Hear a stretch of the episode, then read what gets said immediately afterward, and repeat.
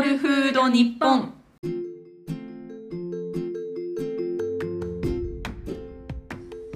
第3回まで来ましたね。そうですね。前回2回聞いて、私たちなんて真面目なんだろうって。ほんまに、もう教科書読んでるみたいで棒読みで恥ずかしかったです。もうあかんわ、真面目な人柄がにじみ出てもうてるわ。もうなんとかせな。ねえ。さあ、じゃあ行きましょうか。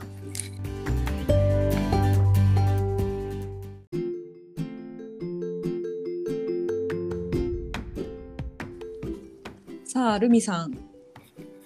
前回、前々回とバランスのいい食事について教えてもらってありがとうございます。あ、こちらこそありがとうございます。えっと、バランスのいい食事のためには、私は野菜をとにかくたくさん食べて糖質を減らさないといけないのかと思ってたんですけど、そういうことじゃないんですよね。違います。い、やー、ちょっとびっくりしました。で、えっと、5つの栄養素が大事なんですよね。はい。さあ、5つ覚えてるかな？私、いきますよ。えーっと、タンパク質、炭水化物、脂質。で、ビタミン、ミネラル。お、正解です。やったーじゃあ、この5つが大事ということなんですね。五大栄養素って言われてます。はあ。で、今日はそれのプラスアルファの6個目の栄養素の、えー食物繊維について聞いてみたいと思います。はい。食物繊維って、まあ、腸の掃除をして、お通じを良くしてくれるんですよね。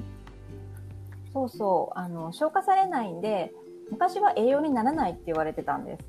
役立たず、でもなんか、すっごい大事って言うじゃないですか、今。そうなんです。うん、今ではまあ大事な栄養素に格上げされてます。なるほど。えっ、と、お通じ以外の効果もあるんですか？はい。あの満腹感を感じられて食べ過ぎを抑えてくれたり、うん。取りすぎた糖や脂肪の吸収を抑えるっていう役割もあります。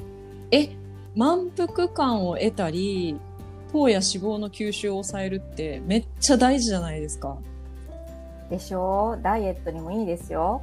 えー、え、食物繊維取ってると、早くお腹がいっぱいになったり、食べ過ぎちゃったのをなかったことにしてくれるんですね。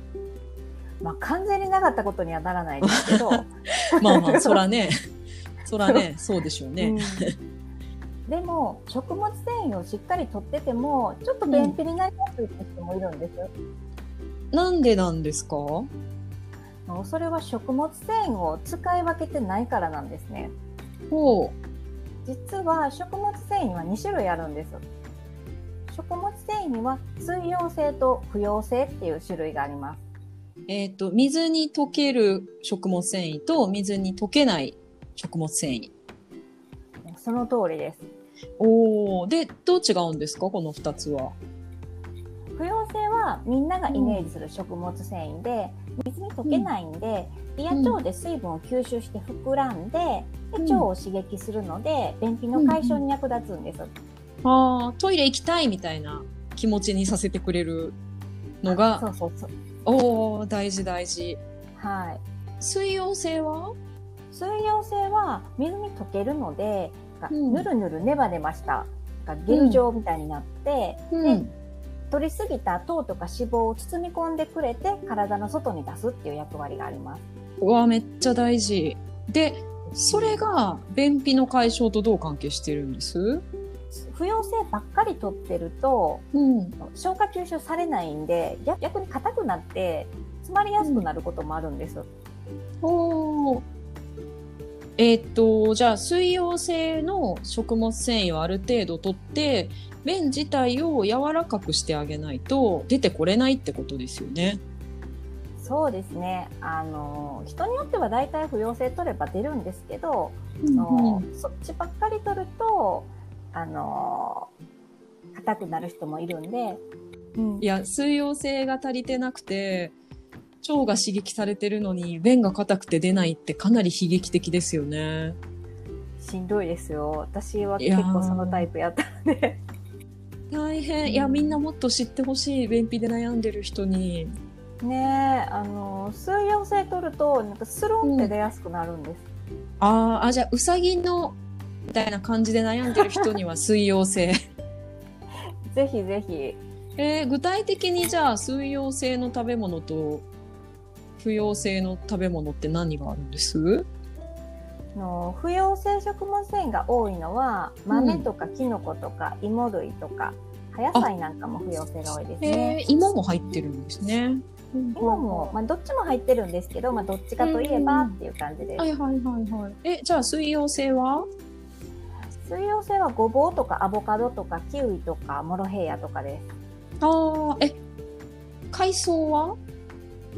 海藻には結構水溶性入ってますねああ、じゃあ水溶性って、ごぼう以外は結構なんか、ぬるぬるした食べ物が水溶性は多め。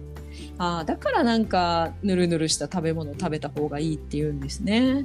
ああまあそう言うと覚えやすいですよねなるほど、なるほど。よくわかりました。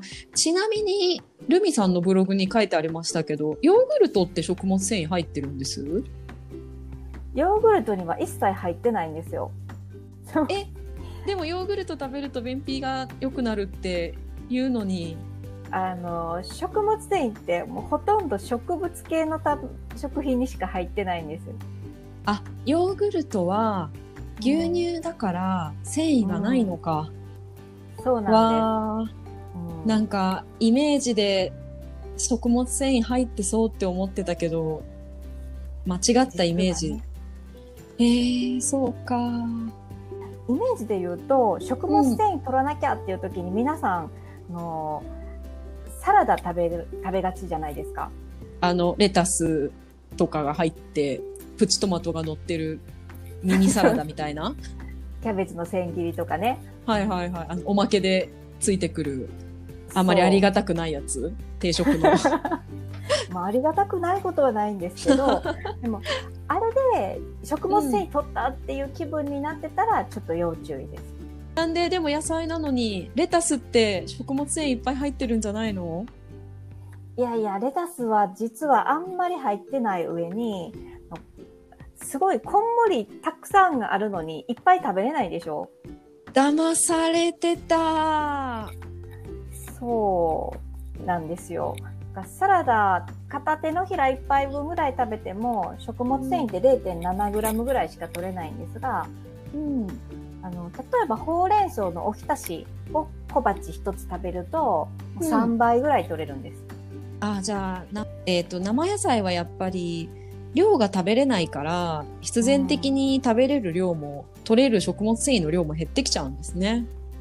まあ、実はそうなんです。もう茹でて食べられるほうれん草とかあと根菜類とか、ブロッコリーとか、ギュッて栄養が詰まってそうな野菜類食べてもらう方が食物繊維は取れることが多いです。かぼちゃのサラダにブロッコリーが乗ってるったら食物繊維を多かったりとかする？多分ものによりますけど大体その緑黄色野菜のサラダ選んでもらう方が、のラレタスキャベツサラダよりはたくさん取れると思いますね。えー、びっくり。ちょっとこれから定食の小鉢選ぶ時の参考にします。ぜひぜひそうしてください。いやーありがとうございました。じゃああり、がとうございます。では次は、どういう割合で取ったら、この6つの栄養素がバランスよく含まれているのかをまた教えてもらおうと思います。ルミさんありがとうございました。ありがとうございました。May food be with you.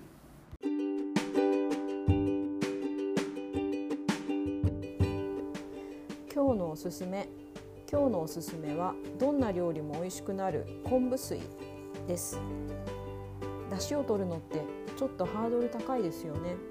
そんな人におすすめなのがこの昆布水です。作り方は本当に簡単。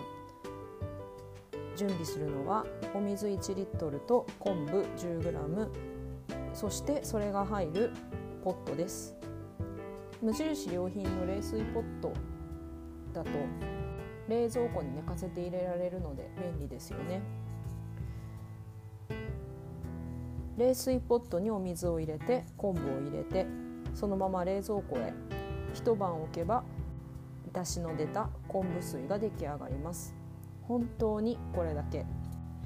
前回おすすめしたカチュー油にこの昆布水を使ってもさらに美味しくできます。私が住んでいる大阪特に天神橋筋商店街や菅原町には昆布の長い長い歴史がいろん昆布についてのいろんな話を聞くことができますが今まで聞いた中で一番簡単な出汁の取り方がこの昆布水でした。本当に冷蔵庫に入れておくだけでちゃんと出汁が取れてるんですよ。もちろんもっとちゃんとしたい時にはこの昆布水をそのままお鍋に入れて沸騰しない温度まで温めればより昆布のうまみを引き出すことができます。冷蔵庫を開ければそこに出汁がある。それだけのことで料理をやるハードルがぐっと下がるんですよね。もう疲れて何にもしたくない。そんな時でもお味噌汁ぐらいならできるか。あとは冷凍ご飯チンすればとちょっとだけやる気になる未来の自分を助けてくれる美味しくて簡単な昆布水です。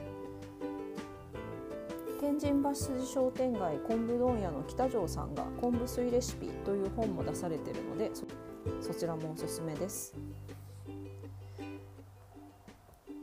出汁を取った後の昆布余って困りますよね。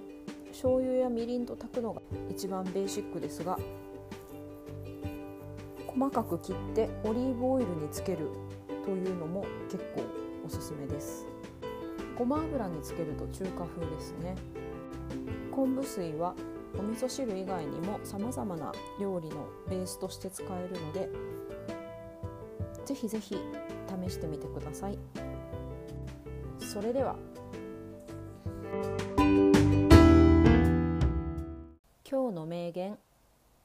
One cannot think well, love well, sleep well if not has not dined well きちんと食事をしていないときちんと考えることも愛することも眠ることもできないバージニア・ウルフ See you!